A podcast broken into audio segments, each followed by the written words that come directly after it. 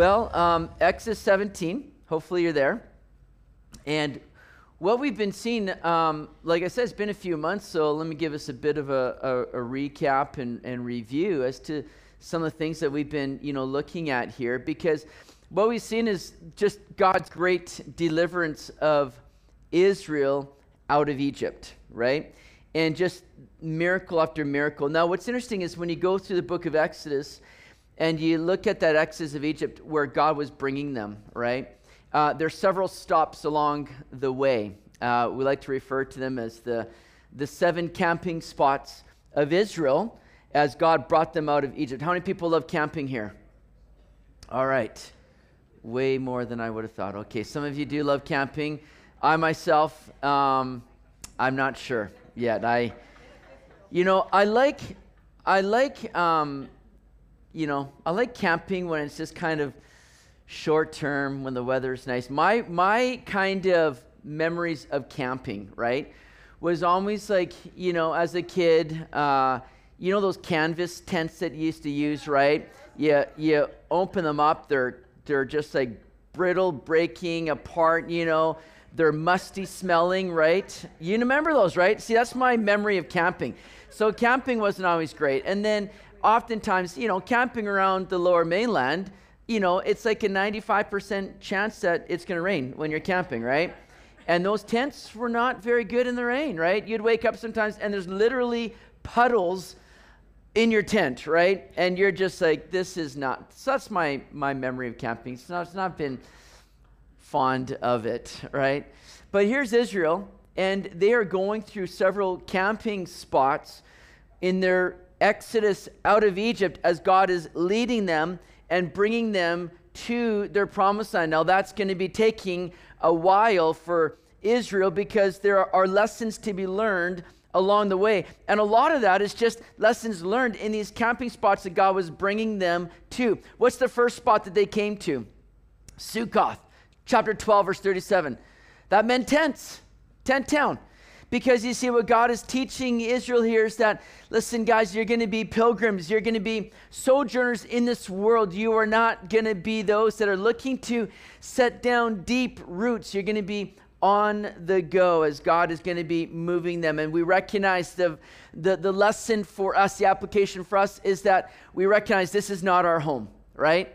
We're just passing through as pilgrims in this world. Just like it was great when we got to fold that tent up after camping. And oftentimes you just wanted to leave that tent there. You don't even want to bring it back home. You don't want to see it again. Just leave it for the next group. I'm done with this. You want to leave it behind. You can't wait to go home. That's kind of the attitude we have now. Passing through this world, we can't wait to get home. And this is not our home. Home is heaven for us. So the next place they came to then was Etham chapter 13, verse 20, which meant with them.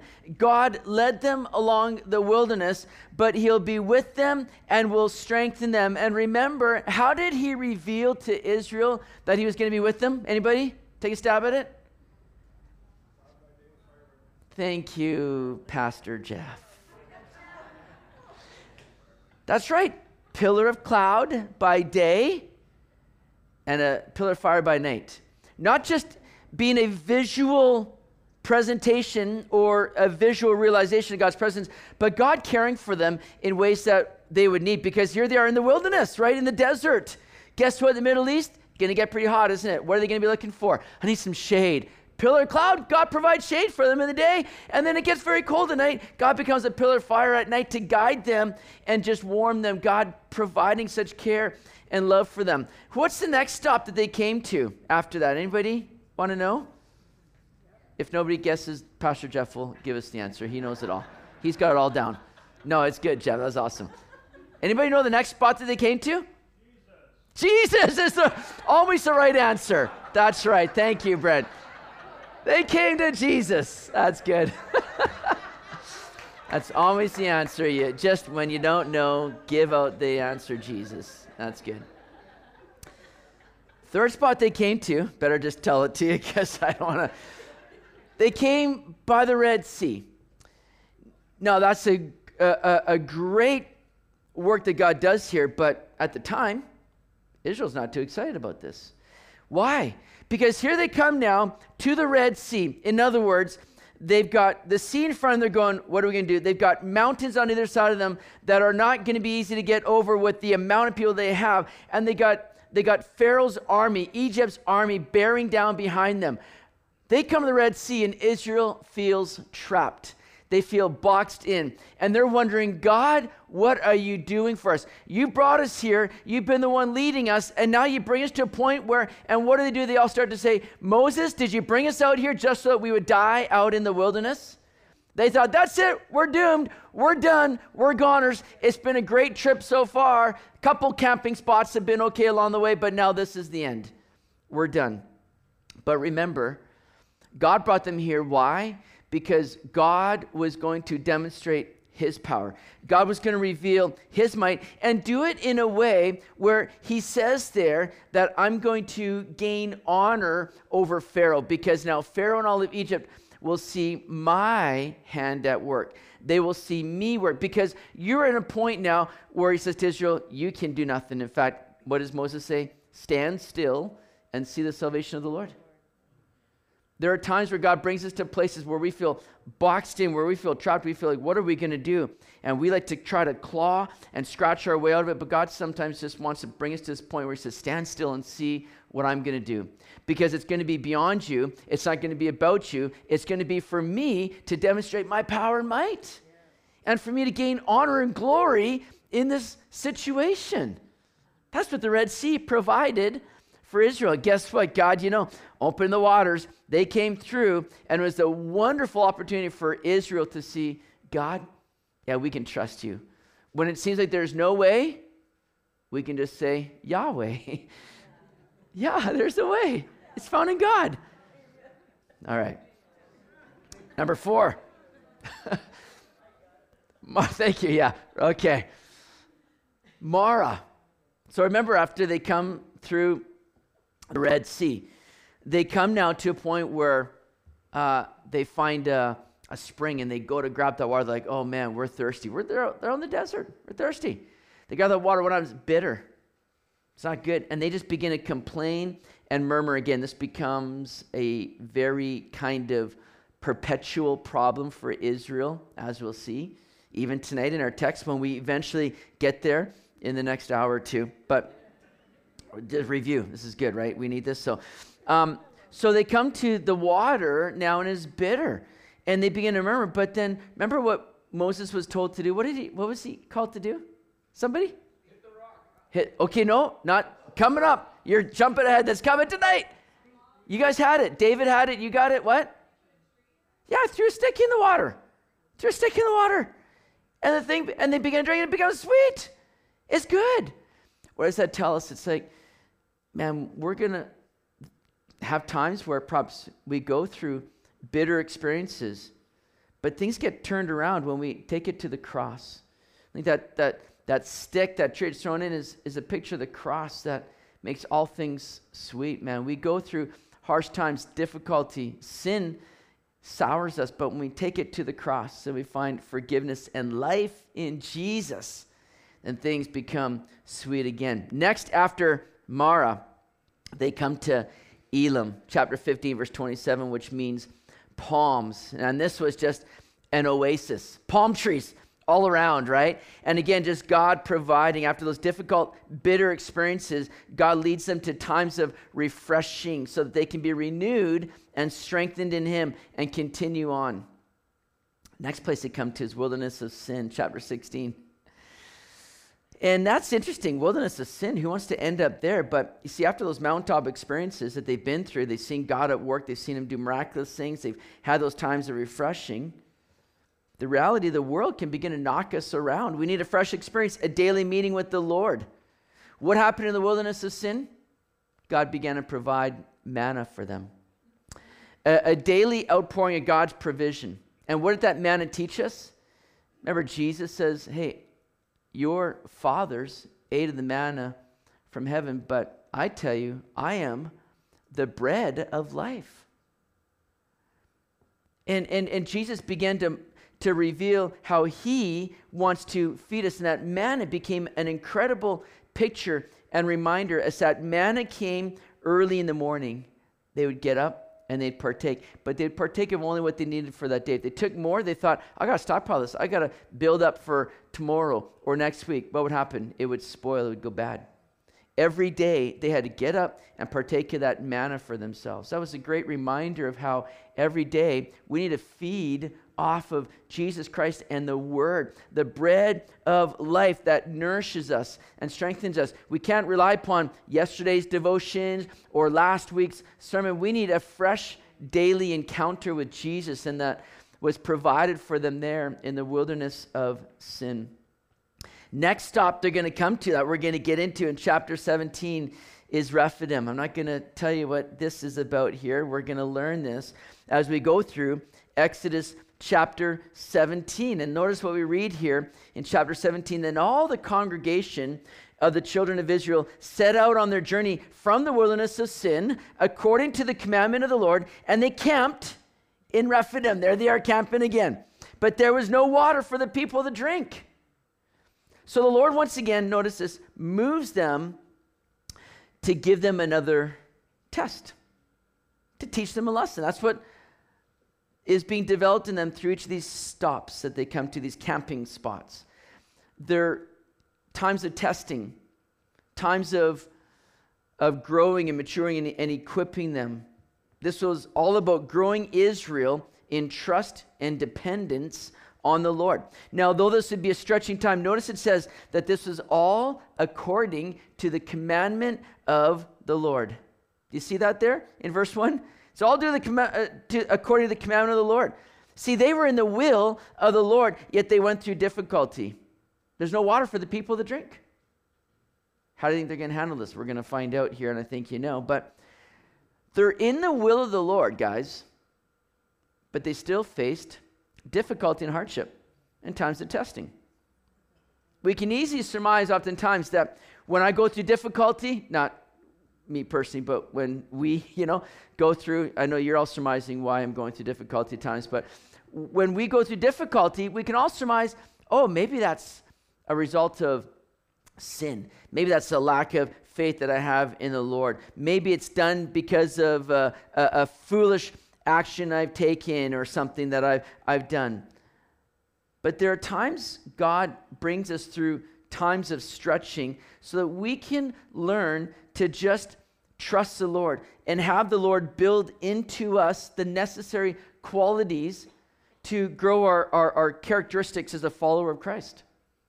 The Lord will lead us to these times where we're tested, but we're tested so that we can grow, right? Lessons that we wouldn't learn without that refining without that refining kind of circumstance in our life. Well, let's read here verse 2. Therefore, the people contended with Moses and said, Give us water that we may drink. So Moses said to them, Why do you contend with me? Why do you tempt the Lord? And the people thirsted there for water. And the people complained against Moses and said, Why is it you have brought us up out of Egypt to kill us and our children and our livestock with thirst? So once again, we see the people of Israel quickly resorting to their true colors. They've just very recently seen God provide in this exact situation. They've seen it in Marah. They've seen the wilderness of sin. Water turned sweet. Manna came down from heaven. They've seen God provide in just very recent times. And yet now they resort once again to grumble mode. They just begin to get bitter themselves. They begin to complain and contend against Moses. They failed to simply turn to the Lord and ask for help. They forgot his mercy. They forgot what the Lord is able to do. This is a shame because in contending with Moses, they were actually contending with God. So Moses says, Why do you contend with me? Why do you tempt the Lord? See, more accurately, they're, they're testing the Lord. And I think many of you would know that's never a good thing to do. They're contending and testing and tempting the Lord. We need to realize that all of our dissatisfactions in life are really revealing a disappointment with God. Are there areas that you're dissatisfied with that you're just like upset and grumbling over? Those ultimately are a reflection of your disappointment with what God's doing. Because when we complain, we're saying that we're not happy with how God is working in this present situation. We're not happy with what God is doing in and through this. Israel, you see, is needing to learn that in times of trial, they need to turn to the Lord and not turn on the Lord. So we can do oftentimes, isn't it?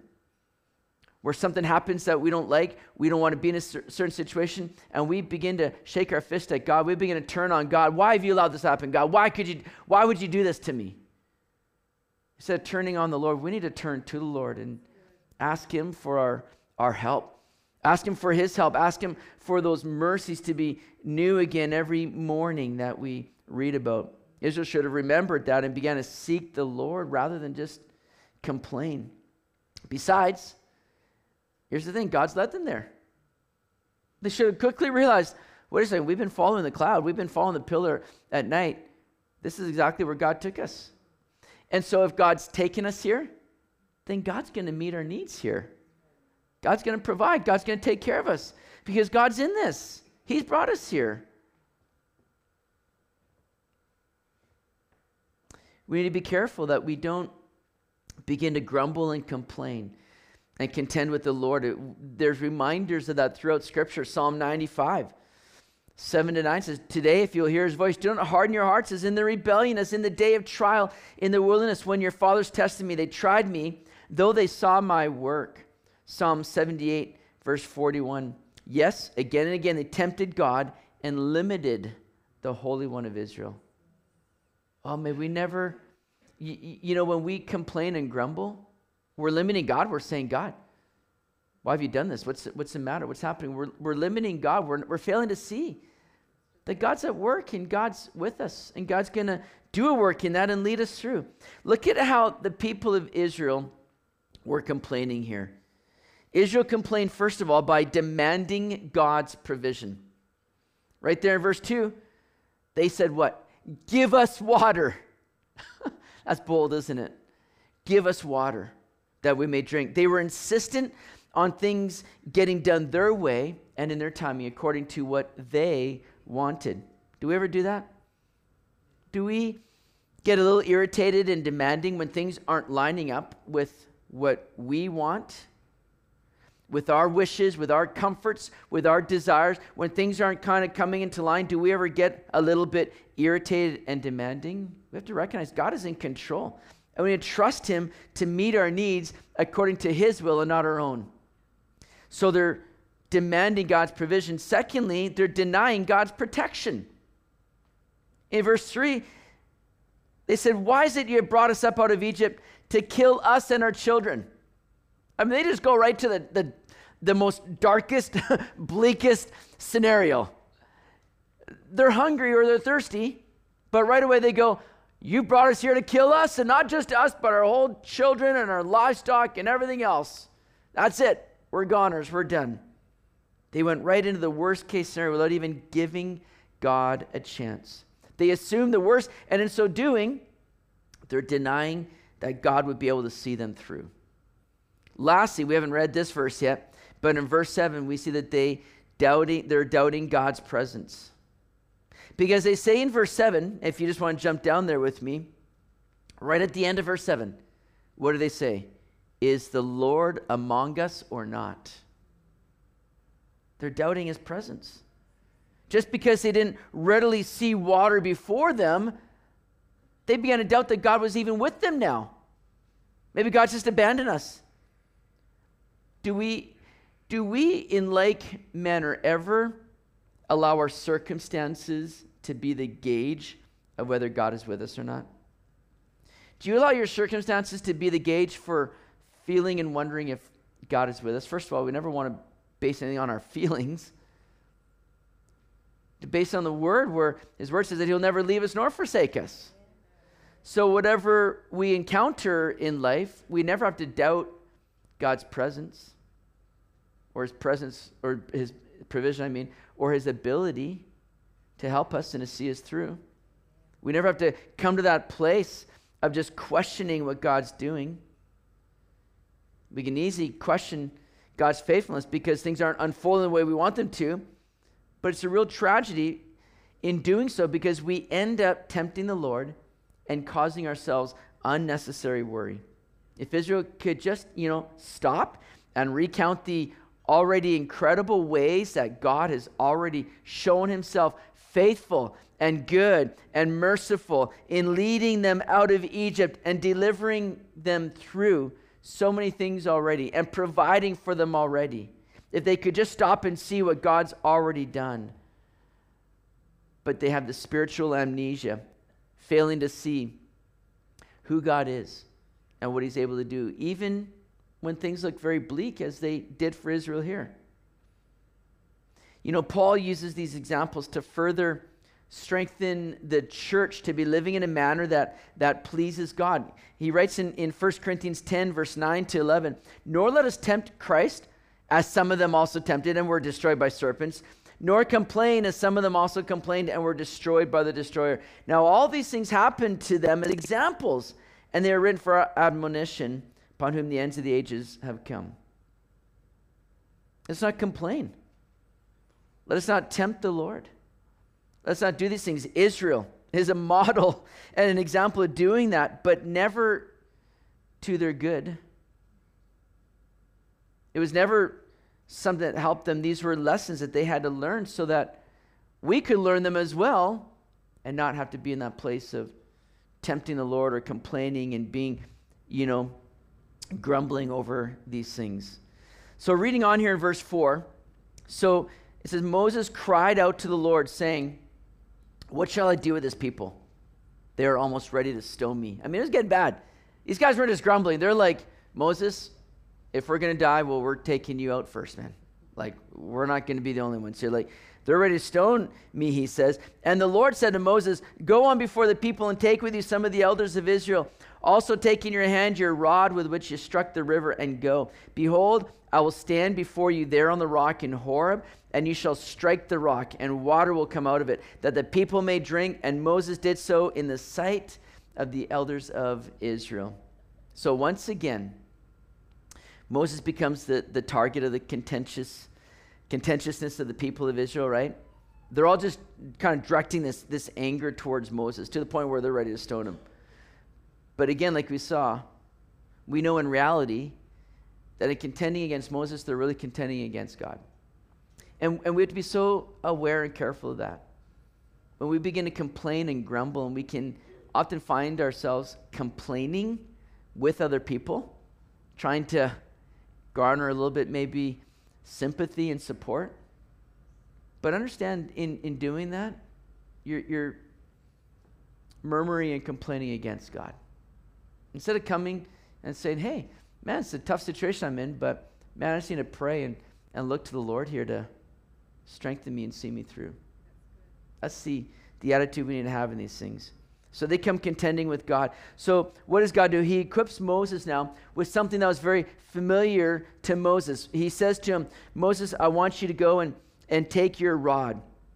Take in your hand your rod. That was that instrument that Moses has already seen God just exercise his power through. Moses has already seen great things that God has done and so now Moses is kind of having again that, that boldness uh, being, you know, worked in his life, that, that faith kind of being exercised in his life because he's already seen this tool be a conduit for God's display of power.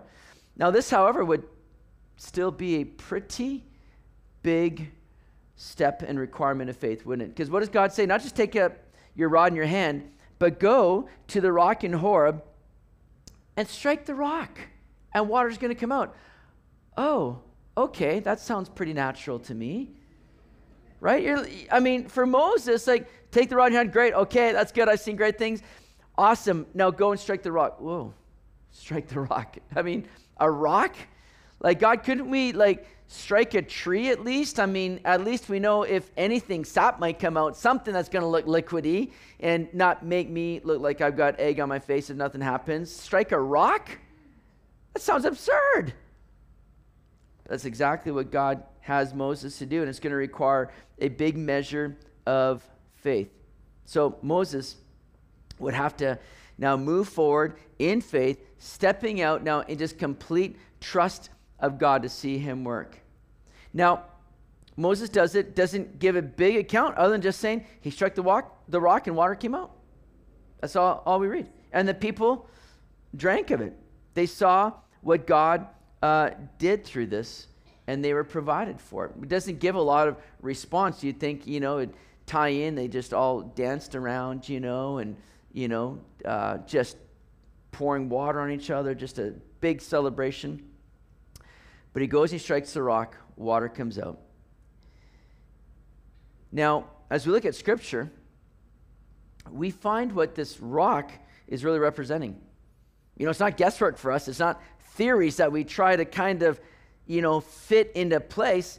We see Scriptures explained so well for us. Scriptures are the greatest commentary on scriptures because look at what we read. We covered this a, a, number of Sundays ago, but 1 Corinthians 10, verse 1 to 4, moreover, brethren, Paul says, I do not want you to be unaware that all of our fathers were under the cloud, all passed through the sea, all were baptized into Moses in the cloud and in the sea, all ate the same spiritual food, and all drank the same spiritual drink, for they drank of that spiritual rock that followed them, and that rock was Christ. See, Jesus came as the bread of life. In the wilderness of sin, we saw that picture to the manna that came. And now we see this wonderful picture of Jesus providing this water, that rock being a picture of Christ. Remember that encounter that Jesus had with that Samaritan woman, John chapter 4, verse 13 to 15. Jesus answered and said to her, Whoever drinks of this water is going to thirst again. But whoever drinks of the water that I shall give him will never thirst. But the water that I shall give him will become in him a fountain of water springing up into everlasting life. And the woman said to him, Sir, give me this water that I may not thirst nor come here to draw. Now, Jesus has come to quench that thirst that every person innately has. And that thirst is only satisfied through a relationship with Him. But for people to have a right relationship with Him, what needs to happen? Notice how, again, Moses got the, the water, he had to strike the rock. In the same way, and there's just a beautiful uh, typology and, and picture being given here. In the same way as Moses struck the rock, Jesus was stricken for us. Isaiah 53 Verse 4 to 5 says, Surely he has borne our griefs and carried our sorrows. Yet we esteemed him stricken, smitten by God, and afflicted. But he was wounded for our transgressions, he was bruised for our iniquities. The chastisement for our peace was upon him, and by his stripes we are healed. See, because of our sin, Jesus had to come and bear the punishment that was due us and, and due our sin. Jesus was stricken, he was crucified, that the penalty for sin could be paid. He took the death blow of God's judgment and wrath that we could be spared. And because of his death and resurrection, and now our faith in him, we now get to experience and be recipients of that living water that flows out now on a daily basis for us. It's this living water that quenches the deepest longing that every person has innately within. Remember what Jesus said in John 7, verse 37 to 39. On that last day, that great day of the feast, Jesus stood and cried out, saying, If anyone thirsts, let him come to me and drink.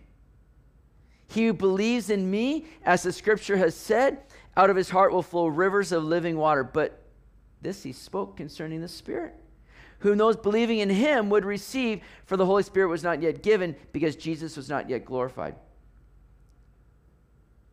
See, many people have not experienced that satisfying drink because they've never come to that place of recognizing their need for Jesus and recognize that Jesus has done the work for them to be saved, for them to be healed, and for them to receive that living water that quenches the deepest need and thirst within.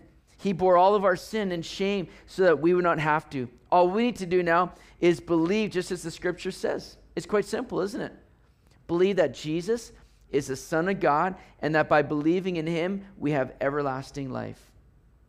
But for many, they, they put the, the burden on their own shoulders. They feel that, that heaven is theirs if they earn it, eternal life is theirs if they're a good enough person. I know you all know, but let me just remind you you cannot earn your salvation. You cannot do anything to add to the work that Jesus has accomplished because he's accomplished it completely. The debt is paid in full, he said on the cross.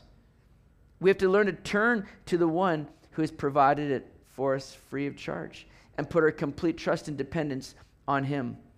And that's why there are so many people today that are still, you know, in the world trying to fulfill that need within. And they're trying to fill that, that void with alcohol or drugs or ex- illicit relationships in an, attempt just, in an attempt just to quench that thirst. There's something that's lacking that can only be quenched and filled in and through a right relationship with Jesus Christ. He is that rock where the water flows from. It's, it's such a great picture of what we see Jesus has done for us. Now, interestingly,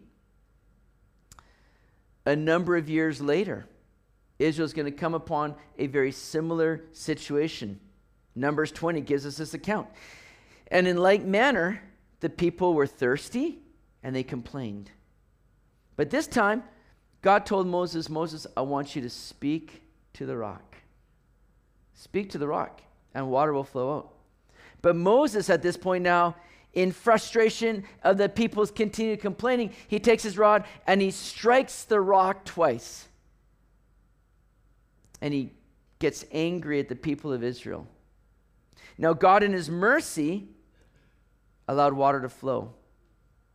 But there was a cost to Moses.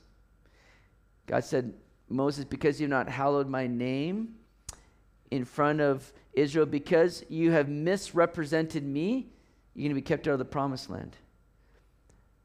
Moses was unable to lead the people all the way. That was a serious offense that God held there in Moses misrepresenting God.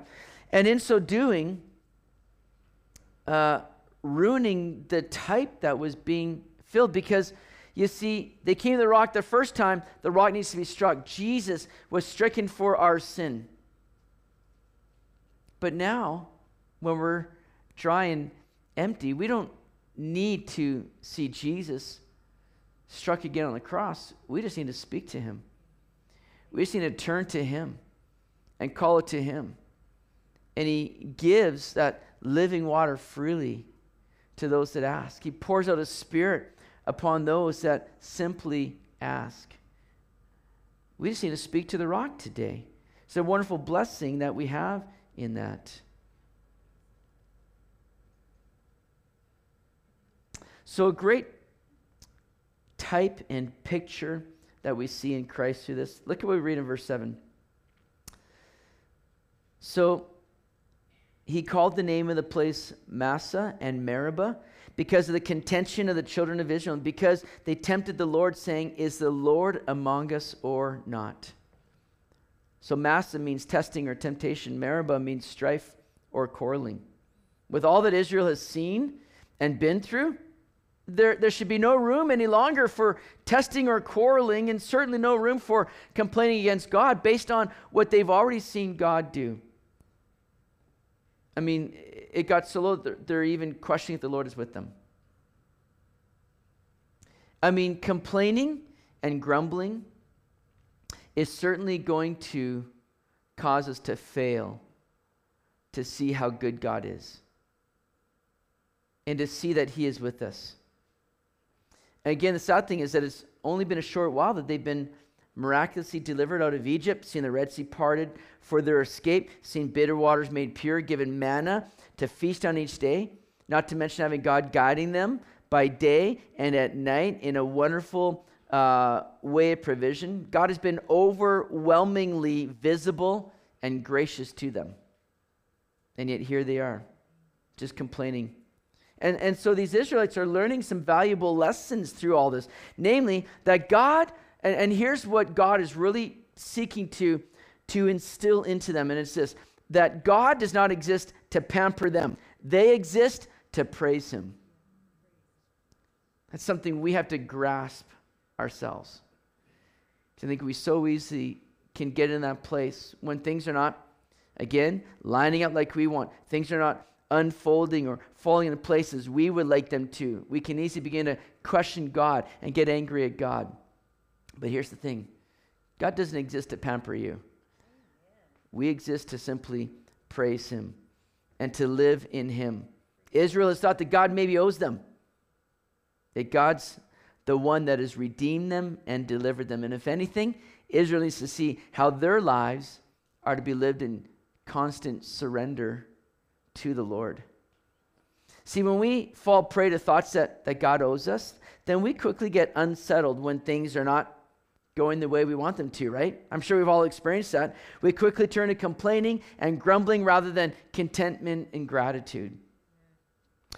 God is good, guys, and He does all things well. And we may not always see what God's doing, right? But we know that God is good and faithful. And we know that whatever we're in right now, the outcome that God is working in and, and through that is going to be to our blessing and it's going to be for His glory. That's what we rejoice in. How we need to learn to rest in Him. Interestingly, the place that they're brought to, Rephidim, that got changed to Massah and Meribah. Well, here's what Rephidim means it means resting place. If they had learned to just come to Rephidim and do what it means to just rest in the Lord. God, there's no water. Well, we're going to rest in you. We're going to trust you. We're going to turn to you and not turn on you. We're going to look to you for our help. A grumbling spirit brings a lack of rest, doesn't it? Learn to trust the Lord and learn to trust the Lord in the difficult, dry places because these are opportunities for Him to work in us in a way that will strengthen and mature us in Him. That's God's intent, that's God's desire. So these tests then become less of an irritant and more of a blessing. God's not out to hurt you. God's not trying to test you to fail you or disqualify you. He's testing you to grow you.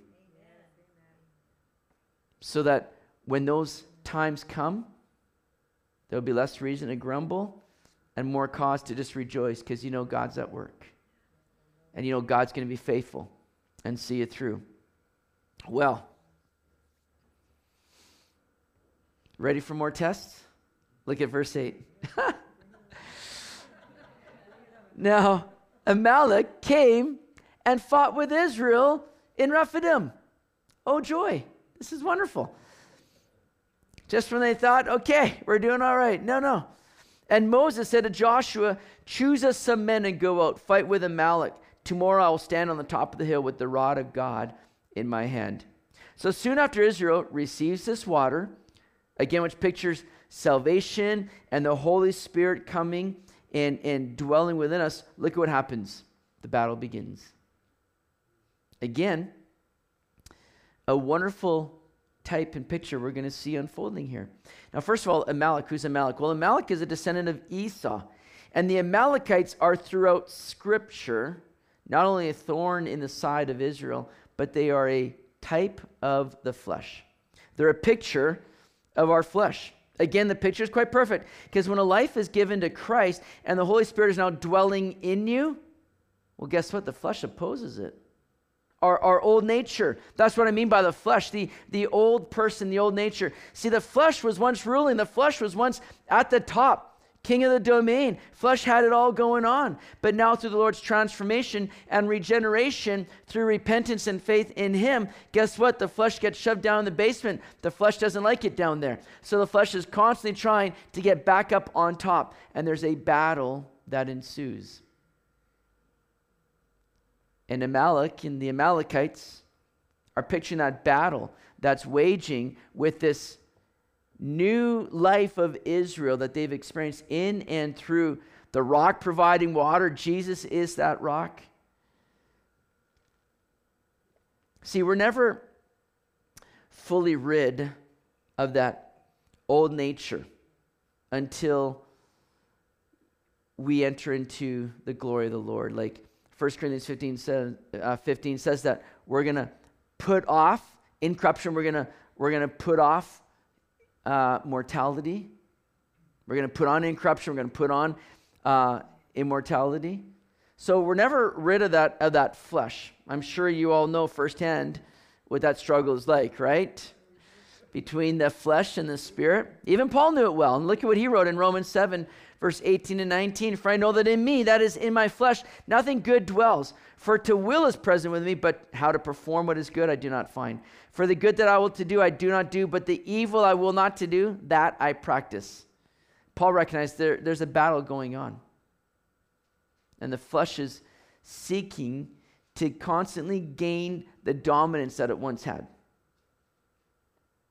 Now, again, the Amalekites are that type of our flesh that's in constant opposition to our new spirit nature. So, what are we to do? Well, remember, God, interestingly, told Saul, King Saul, remember in 1 Samuel 15, verse 13, God told Saul, I want you to utterly destroy the Amalekites and don't spare anything. Leave nothing alive because God saw the perpetual problem that they were. I want you to utterly destroy the Amalekites. But we find later in that chapter that Saul, what did he do? He spared King Agag and he spared some of the, the choice possessions of the Amalekites. And it wasn't good. It wasn't good. Romans 13, verse 14 says, Make no provision for the flesh. And Saul allowed some provision for the Amalekites to continue on. He did that, and it'll be the thing that will later destroy him because in 2 Samuel chapter 1, we find that it was an Amalekite that put the final sword in Saul that killed him. Saul had the opportunity to wipe out the Amalekites, and he chose not to. He allowed some of it to remain, and it eventually destroyed him. You see, if we do not crucify the flesh, it will wage war against us and can ultimately cause our demise. We've seen that happen many times. We've seen it happen, sadly, with, with pastors that fall prey to the flesh and enter into relationships, adulterous relationships, and are just destroyed by it.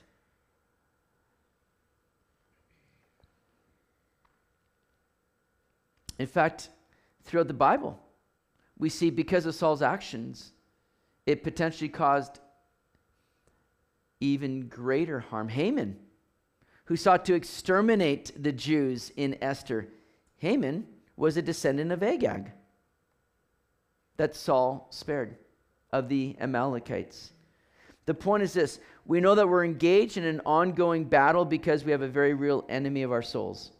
And he works through the world, he works through our flesh to try and drag us down. And his intent is one thing and one thing only, and that is to destroy you, to wipe you out. But we have one who is greater, one who helps us in our time of need. Notice what we read in verse 10. The story just gets better here. So Joshua did as Moses said to him, and he fought with Amalek. And Moses, Aaron, and Hur went up to the top of the hill. So look who goes out into battle Joshua.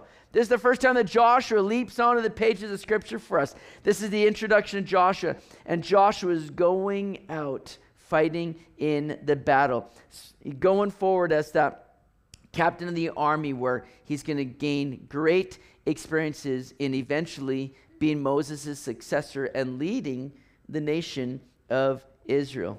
But notice what is he doing? He's submitting to Moses. He's doing just as he said, and he's fighting Amalek. Joshua means Jehovah is salvation. It's the Hebrew equivalent of the name Jesus. Jehovah is salvation. Just as Joshua submitted to Moses, Jesus came and he submitted to the will of the Father. He went on and provided a great victory for us in defeating sin and Satan, to where we no longer need to succumb to the enemy's plots. We no longer need to walk in defeat.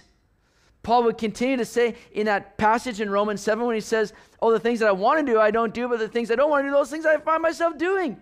But he says at the end of Romans 7, verse 24 to 25, Oh, wretched man that I am, who will deliver me from this body of death? I thank God through Jesus Christ our Lord. He provides the victory for us.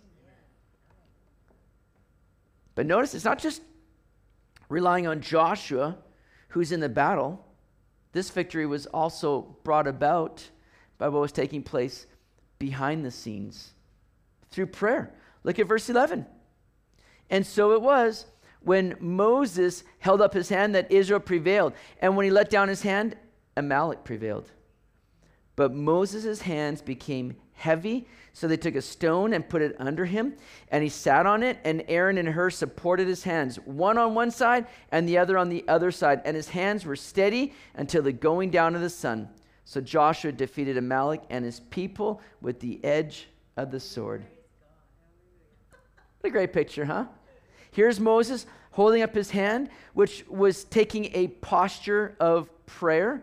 We see that throughout Scripture. Paul told Timothy, I desire therefore that the men pray everywhere, lifting up holy hands without wrath and doubting.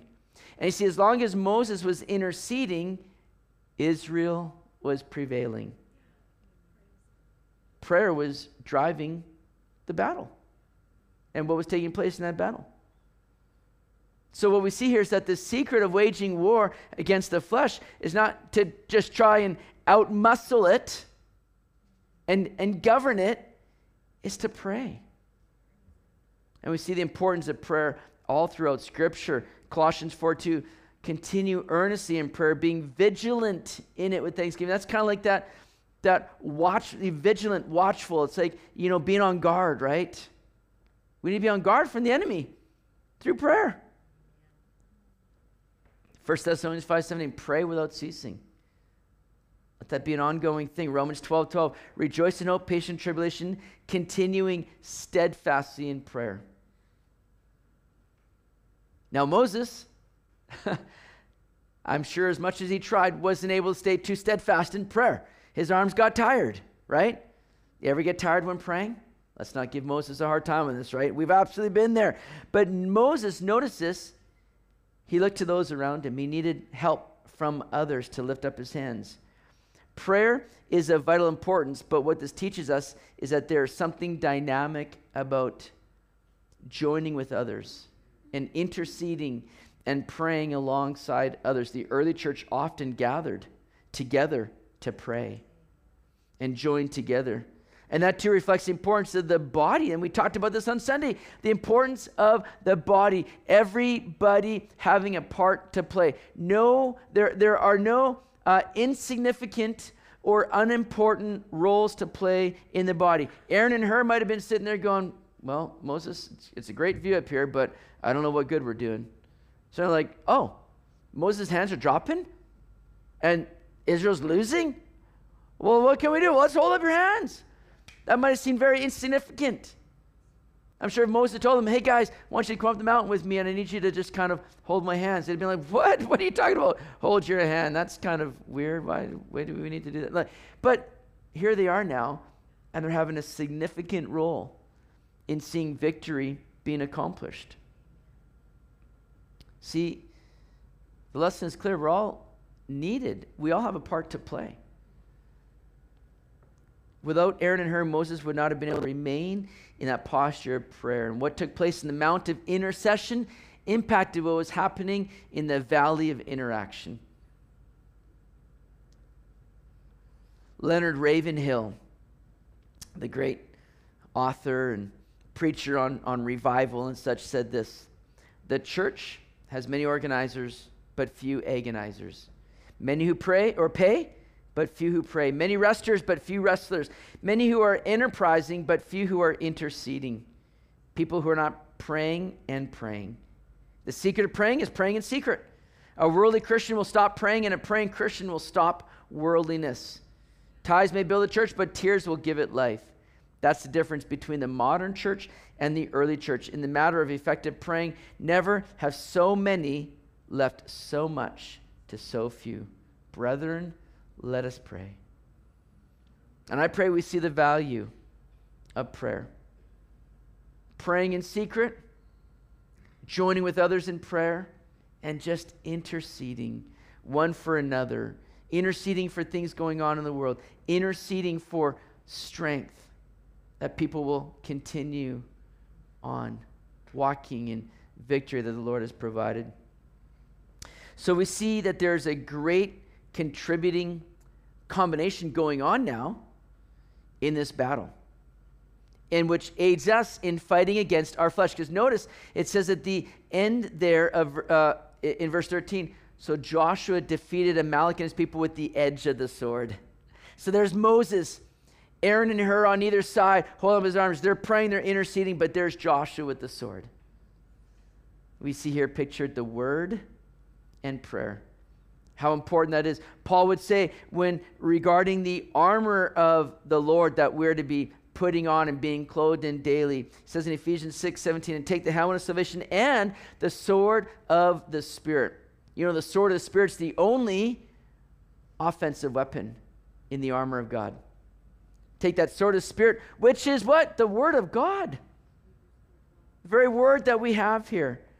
Praying always with all prayer and supplication in the Spirit, being watchful to this end with all perseverance and supplication for all the saints. Take the sword of the Spirit, which is the Word of God, and pray always with all prayer, supplication. How we need to see these two combined in our lives in waging war against the flesh. We don't fight this in our own effort, in our own strength, in just trying to master the flesh. No, we continue to feed ourselves on the Word of God that nourishes us and strengthens us, that weakens the flesh. We pray, we seek the Lord. But let's never forget that our reliance is always on Jesus, who gives us the victory. Jesus, you see, is the greater Joshua. Jesus is the greater Moses. Jesus never needs to have hands held up. He never gets tired. Hebrews 7:25. Therefore he, Jesus, is also able to save to the uttermost those who come to God through him, since he always lives to make intercession for them. Well, lastly, verse 14 of Exodus 17, we read this.